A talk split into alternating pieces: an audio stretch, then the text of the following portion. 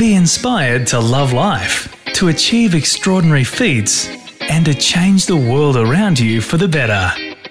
Welcome to Love Your Life, Tell Your Story by Kathleen Marriott. Glenn Albrecht is back with his fourth story. We find him at Wallaby Farm at Duns Creek. He calls himself a farmosopher of the Symbiocene. He also explains his view of himself as a conceptual artist and what that means. Welcome back, Glenn. It's lovely to see you on Love Your Life, Tell Your Story again. And this is story four, so it's such a privilege to have you here.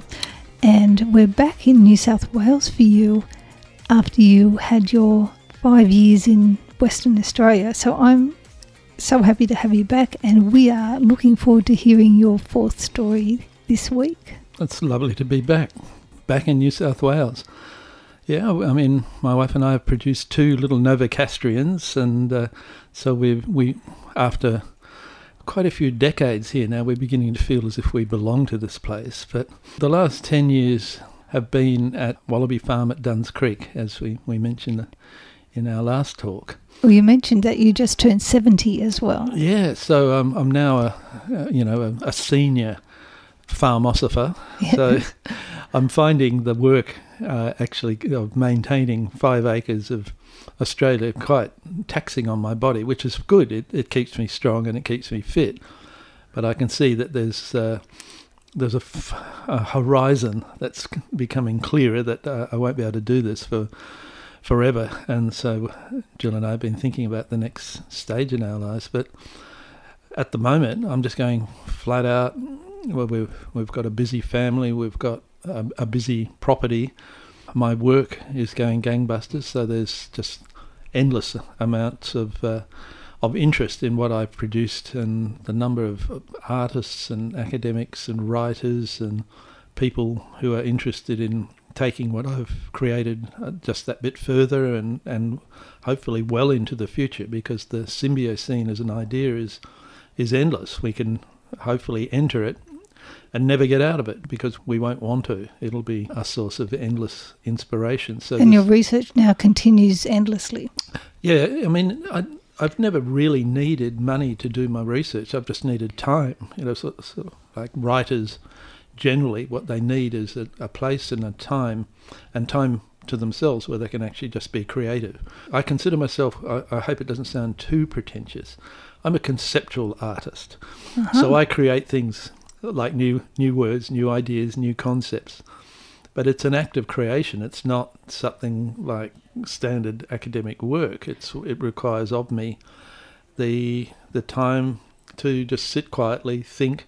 I can do that at my desk. I can do it while I'm weeding in my vegetable patch. I can do it while bird watching or wallaby watching. Uh, it, it just requires of me a, uh, a space where I can start to think creatively, and I think that's the most important aspect. So, can you tell us where does that come from within? Well, I guess it does, but it's also part of my my symbiography, which is the sum total of of me. That you know, how did I get from little boy uh, in love with birds to the kind of senior academic public yeah, public intellectual, whatever you want to call me, that I am now.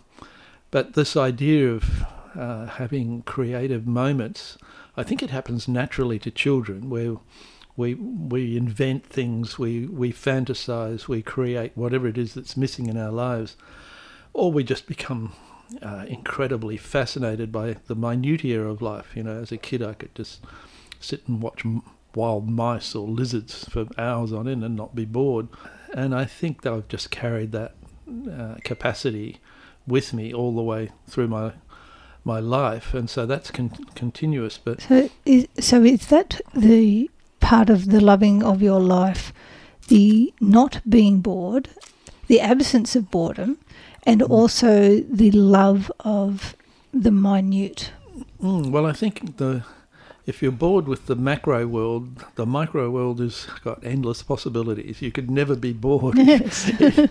I mean, somebody said in the teaspoon of dirt, there's you know a trillion microorganisms, mm. and of course we can't normally see them. But if I wanted to, I've got a magnifying glass, I've got a microscope, and you know you can you can uh, be fascinated by life at every Hmm. every scale. And that curiosity has just kept you loving life and keeping going in that curiosity. Yeah, I can honestly say I've never been bored for a moment in my life because I'm the sort of person that if there is a even a flicker of boredom, there's a flicker of a bird hmm. just just next door to me, and I shift my attention to something which is the absence of everything to my focus is on something which is in itself endlessly interesting, intrinsically beautiful, intrinsically valuable.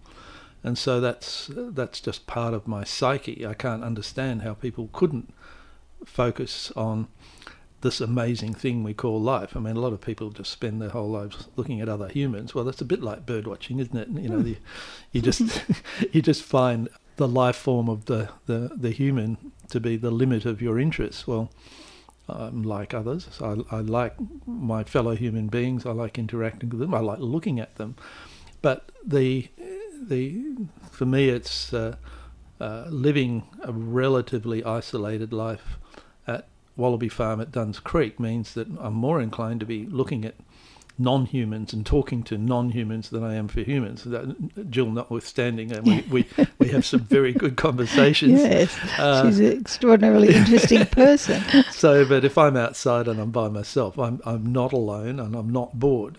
I'm surrounded by life. I'm with fellow life forms. I mean, some writers and thinkers would call that your fellow kin, using the word kin to mean uh, they're like family. Well, the wallabies are like family, but, and there are some that, like the big lace monitor that ate one of my chickens a couple of weeks ago. Normally, uh, a healthy respect is given to the the big top predator in our part of the world. But I have to say, he wasn't kin when I caught him eating the remains of the, one of my favourite chickens. He stopped being part of the family. yeah, I, uh, I I uttered a few unkin-like words to give give expression to my uh, dismay. But that's the way life is out there. You know? So It's life on the farm. yeah, exactly. So uh, I. Uh, So this little boy that we've heard about all along, he hasn't stopped being part of you, and he's part of your essence. I guess so. I've, um, and sometimes I struggle to think about what it means to have this uh, continuity in life. You know, sometimes I think I, I existed as a little boy and I have n- virtually no connection to that as an adult. But of course, when I write about the influences on my life, or someone like you starts asking me questions about my my childhood, I realise that the you know human identity is this continuity of memory in time and mm-hmm. space, a continuity of body. My body is a lot different now than it was when I was seven, mm. but I now, uh, I I guess, at this ripe age, I'm, I'm capable of assembling that story in my own mind. There's probably a lot of selection goes on. You know, I, I, I remember the bits that I want. I've excluded the bits that I I didn't want to. Uh, well, even if I do remember them, I I put them to one side. You know, it's just straight psychological armoring. I don't want certain things to come back into my life that I experienced in the past. And that's part of the resilience. Yes, and so the resilience story could could be good in the sense that it, it makes you able to bounce back to a state that enables you to enjoy life Well, I like function. to call it bouncing forward. Yeah. Sometimes I'm critical of resilience. I call it perverse re- resilience because it means you're wanting to go back to a configuration that actually wasn't healthy in the first place. So you might call the coal industry in the Hunter Valley resilient. When we're talking about you, When talking about me, I'm not like the coal industry. No. But yeah, as an academic, I'm very careful with the use of the word resilient. Have you got a story to tell? We'd love to hear it. Connect with Love Your Life, Tell Your Story now on Facebook and Instagram. we're talking about you and that essence of the boy that we've heard about and the loving of life and finding that sense of. Can you repeat the word for me again? Oh, the eutierria. The UT area, thank Yeah. you. So we can all understand that and keep that in our vocabulary, that beautiful word Mm. that's about flow, and that you found that at such a young age. Well, I didn't have a name for it then, No. I, I, but I've never lost the feeling. The I've, feeling. I've, it's been a, a continuous or a flow of that feeling through my whole life. Yeah. And it doesn't make any difference to me that I've created a word for it, but No. ho- hopefully it does for others. Yeah, what what I understand from you is that you knew that feeling all along. You may not have had a word for that, That's exactly right. but the essence of you, you had that that knowledge all along. And others may have had it too, but they didn't put a word to it. And mm. what you've done is put that word out there for us all to understand what that is. And to share it. And, and exactly that's where I'm going with that, that you've shared that. So we now all understand that when we're walking along a beach or we're in a forest or we're at one with nature or looking at a redneck kangaroo. Wallaby. yes, I need to label my kangaroos and wallabies correctly. That we are, say it again for me, Glenn, We're in a, a state of eutierria. Yeti area. Uh, and so I, I mean, it, it's close to euphoria and other U words that we use, but I chose a new word because euphoria uh, is often associated with mind-altering drugs or, a or an unnatural state, whereas this I. is natural. This is this is for free, and you don't need to have magic mushrooms to to be in a state of eutierria. and yet it's not it's not a state of ecstasy or it's not a state of and it's not a state that exercise has enhanced it so it is literally a state that nature is bringing us Mm. And I think we're open to it uh, because we're products of nature. We've evolved in this amazing planet called the Earth, and it's still, as far as we know, the only place in the known universe that has life on it. We're, we're trying hard to discover life forms on other planets and failed. We're listening in to the sounds of intelligent life from other parts of the cosmos and the universe. Zero so far. So there has to be something really special about life on this earth and the way we've evolved. And I mean, I don't put humans on a pedestal, but we are a species that's capable of trying to understand life itself. I, I don't know if other species are capable of doing that. They they live life, they experience it, they they eat, they have sex, they have children, they reproduce, etc. But humans actually spend a lot of times thinking about what is life, what does it mean, what does a lifespan mean, and uh, obviously philosophers have tackled those sorts of issues for a long time, and so have theologians and and uh, and other people who think deeply about what uh, what a life means, what what's a good life, and uh, we still really don't know exactly what life is, except that, as Jill's father used to say, "I wouldn't be dead for quids." So it's common we- saying isn't it? we, we, we, we know that life is a preferable state to its alternative, which is non existence. And I think I'd be bored in death, there's no doubt about it. that would be a permanent state of boredom. so I think life is precious, and, and uh, that's also part of my, my life force, if you like, that I value life so highly. Uh, that I, I work for it, uh, and the terms and ideas and concepts that I create uh, help other people who, like artists and creative people, to to to share that concept so that they can further the joy of life, uh, the the majesty of life, the wonder of it, which is the philosophical part. And I mean, it's it's just one of the things that we have, which is freely available to us that we should never take for granted. And, uh, and that's partly my work and I, I'm I'm just thrilled that uh, with some of my work on the symbiocene as an idea, uh, other people, other creative people are now picking up the concept and are promoting it as the way of the future. Like uh, the Canadian author Margaret Atwood's just recently put a huge effort into the symbiocene. She's created a web page. Uh, she actually had uh, creative people put together a vision of the future, which is now available for free for people on on uh, YouTube or whatever the the medium is. So people with you know considerable considerably more force than uh, I guess uh, monetary power than what I have have now taken taken taken the- the lead yeah. So these positive concepts are now being seen uh, as really valuable. Some of them can be very quickly appropriated by those that aren't necessarily highly, you know, sort of motivated by the good of the earth. So, you know, I've discovered that there's eutierria perfumes and there's Oh, there's a the, I think there's a there's a symbiocene pen being made in India, and I wrote to the people that made it, and they just said. Look, we want a pen that lasts forever. Surely this is part of the symbiocene, and I couldn't disagree with them. You know that they didn't they didn't gift me one. I just uh, reminded them of where their their concept came from. So, marketing people are alert to the fact that I create new ideas, new avenues, new ways of marketing, new ways of thinking. And uh, I was able to do a talk in Sydney last year to the Purpose Conference, which was full of entrepreneurs, you know, um, startup people and uh, people who were creating new businesses out of waste and things that were not considered to be part of the Anthropocene. You know, waste was just something you'd throw it away and hope hope that someone buries it.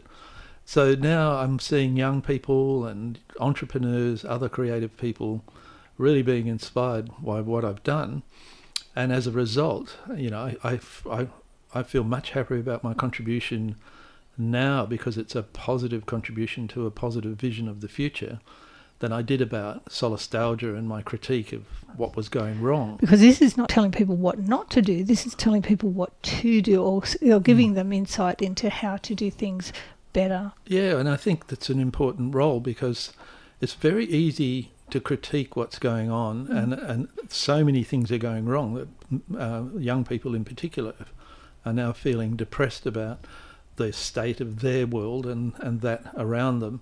So to give young people a vision of the future that's worth fighting for, in a sense, worth Mm. working for, worth being creative for, is to take them out of a, a state where there's no alternative really except depression. You know, both Or- metaphor- and helplessness. yeah, sort of metaphorical depression, and I, I think that that's the most important thing that I'm doing now is is offering young people. I call them Generation Symbiocene or Gen Gen S. Janice. I'm not. Ex- it's not exclusive to young people. I'm hoping that you know, uh, crusty old baby boomers are welcome. Uh, But to, might change the um, reputation of baby boomers. Mm, I'm hoping that, that many of them will actually move in a direction that will give them a sense of a life well lived. Yes. Otherwise, you could die thinking, well, all I did was stuff the planet up and, and uh, le- left a mountain of of, uh, of pollution and junk. There's a wonderful Plastics. there's a wonderful cartoon I saw recently of a a, a mature man, a father, uh, and a young man, his son, next to him, and he opens up the the door of his garage or, or storage shed, and it's just full of the worst crap that you could possibly imagine that ever existed on the planet. And he says to his son, "You know, son, one day all this is going to be yours." And you, just think, "Oh my goodness, that's just so terrible that uh, the baby boomer could." All they've got to, to gift is a uh, is a lock-up shed full of junk, you know, plastic plastic junk. Um, so I think offering the symbiocene is the best that this philosopher can do. I've got toys, uh, mainly tools that I use to keep Wallaby Farm in shape, but uh, I certainly don't have a, a shed full of junk. Uh, and uh, I'm hoping that as I get older, I'll have less and less material things. So by the time my turn comes to uh, to enter the earth, I'll uh, I'll have virtually nothing. It's a bit like the concept of solastalgia, isn't it? That uh, there'll be no need for anything when I'm ready to go. It's just going to be ongoing, creative, and, and life affirming process. And um, you know, children, particularly like uh, my my granddaughter Lyra, who's only seven, so she's the youngest in the family. Uh, her life will be able to be one full of positive uh, earth emotions, of good earth feelings. Uh, Area will be, you know, the the word of the the 22nd century, you know, for people that make it into Yes. into that, and there'll be some born now that will make it into the We will get there. yeah. Want to keep the conversation going and connect with like minded positive people, changing our world for the better? Be inspired by fellow changemakers and join our closed Facebook community to keep the conversation going. Search Love Your Life, Tell Your Story now.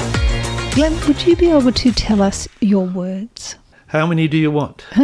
Well, I would like a few. Okay, well, the the eutierria you've you've got, which is that that good earth feeling, that oceanic feeling of oneness with yourself and the rest of life. There's endemophilia, which is the love of the the endemic, that which is close to you, that that which is part of your local environment.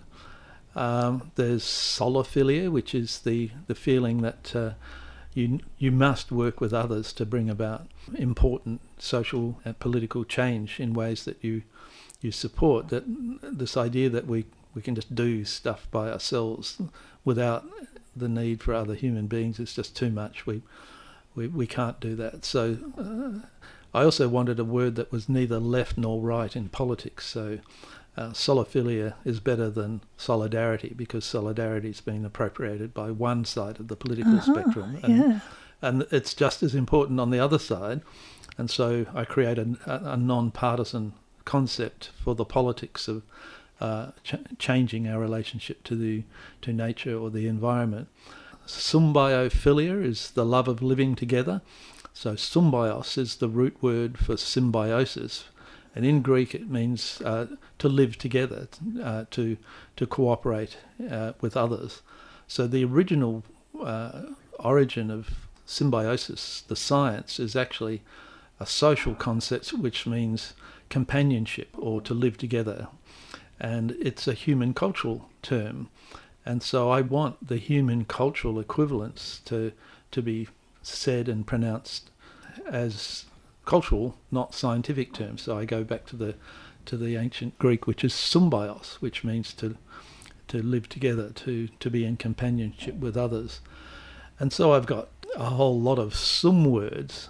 You know, the symbiography is uh, that we've mentioned before, the the life story that tells you what kind of value stance, emotional uh, stance you have with respect to life. That's that's part of that story.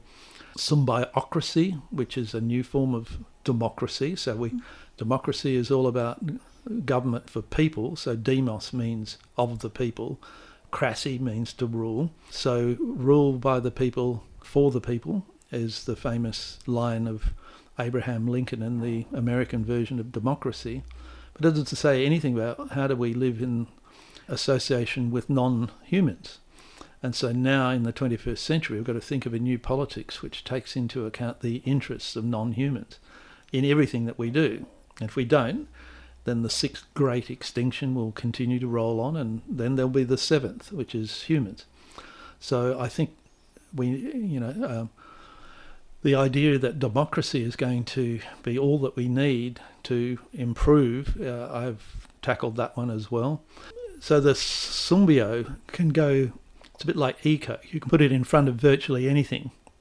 Uh, So symbiotecture is like architecture that requires us to think about how living systems can be incorporated into how humans build their habitats. So in the past, oh, I understand. you know, we build with steel and concrete, which cause climate change.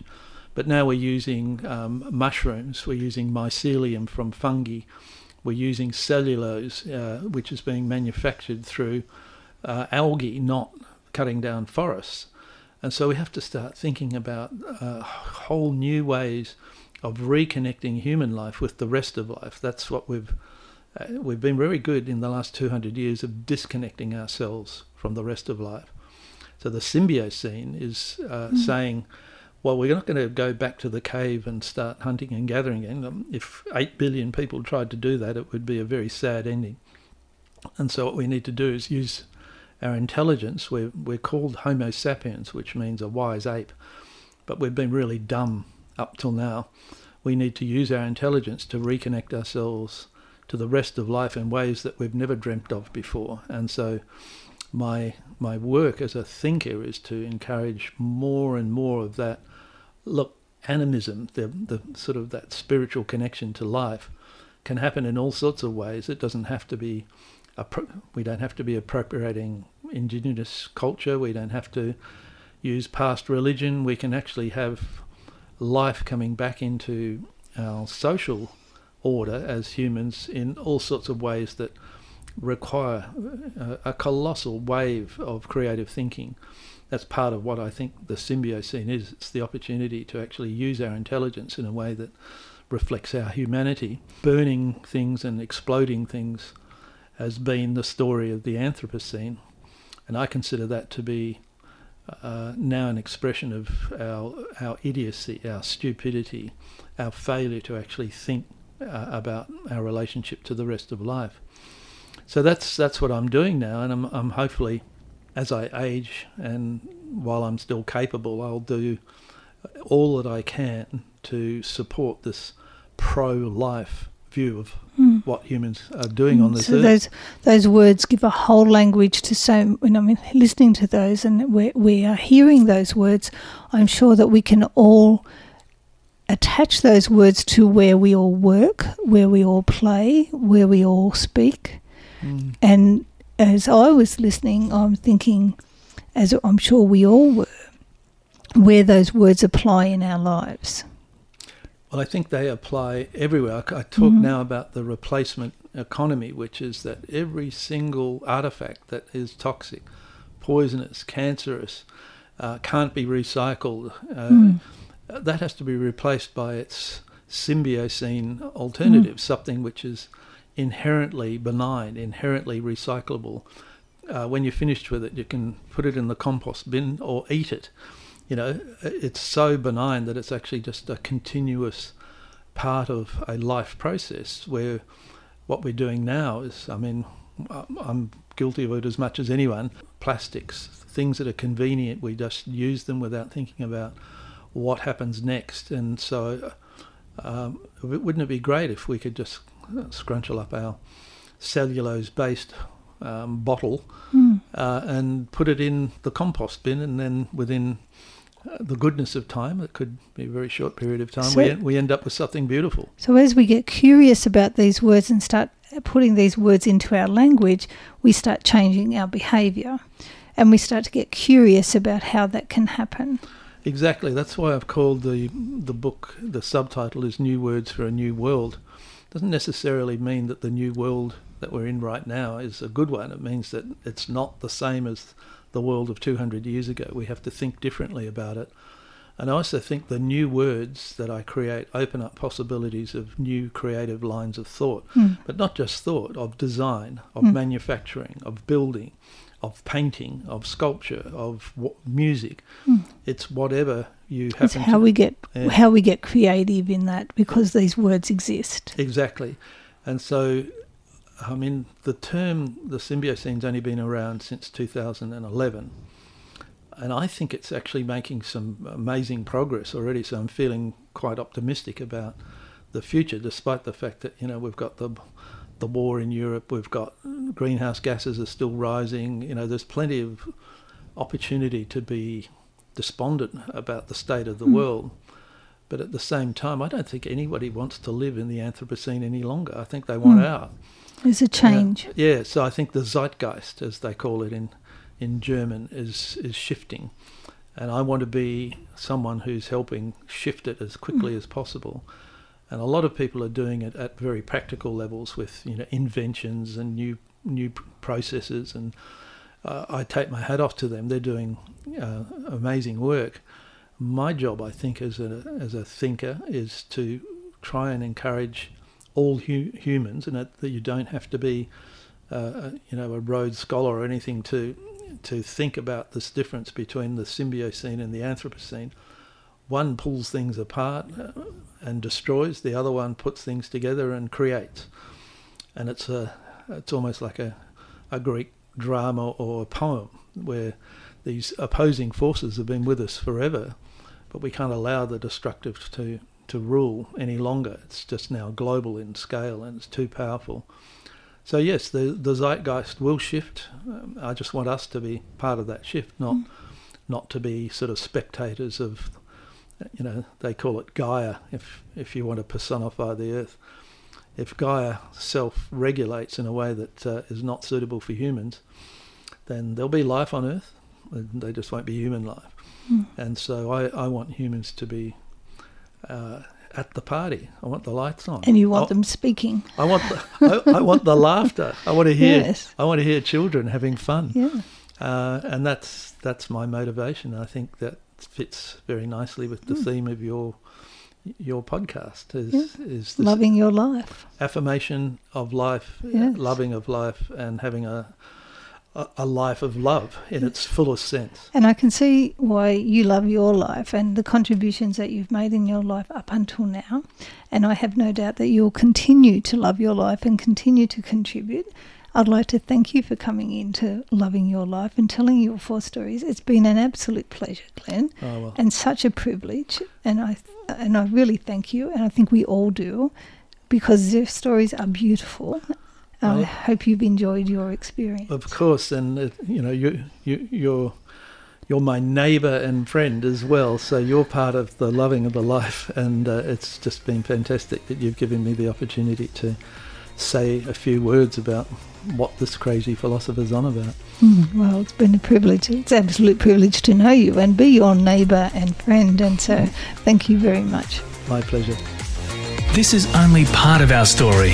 To hear the rest, leap forward to the next podcast and give us five stars wherever you listen. Love Your Life, Tell Your Story by Kathleen Marriott.